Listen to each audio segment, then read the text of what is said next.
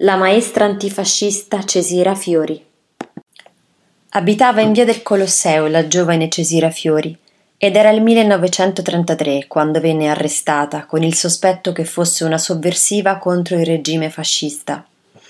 Quel giorno era andata a insegnare a Velletri, in stanzone umide e maleodoranti. Faceva la maestra anche se il governatorato di Roma l'aveva espulsa per incompatibilità politica.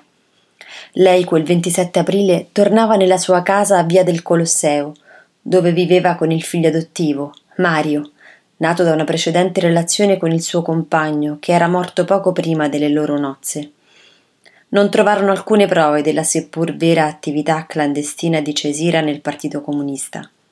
Venne comunque arrestata e trascorse dieci anni in diversi carceri italiani, fino al 1944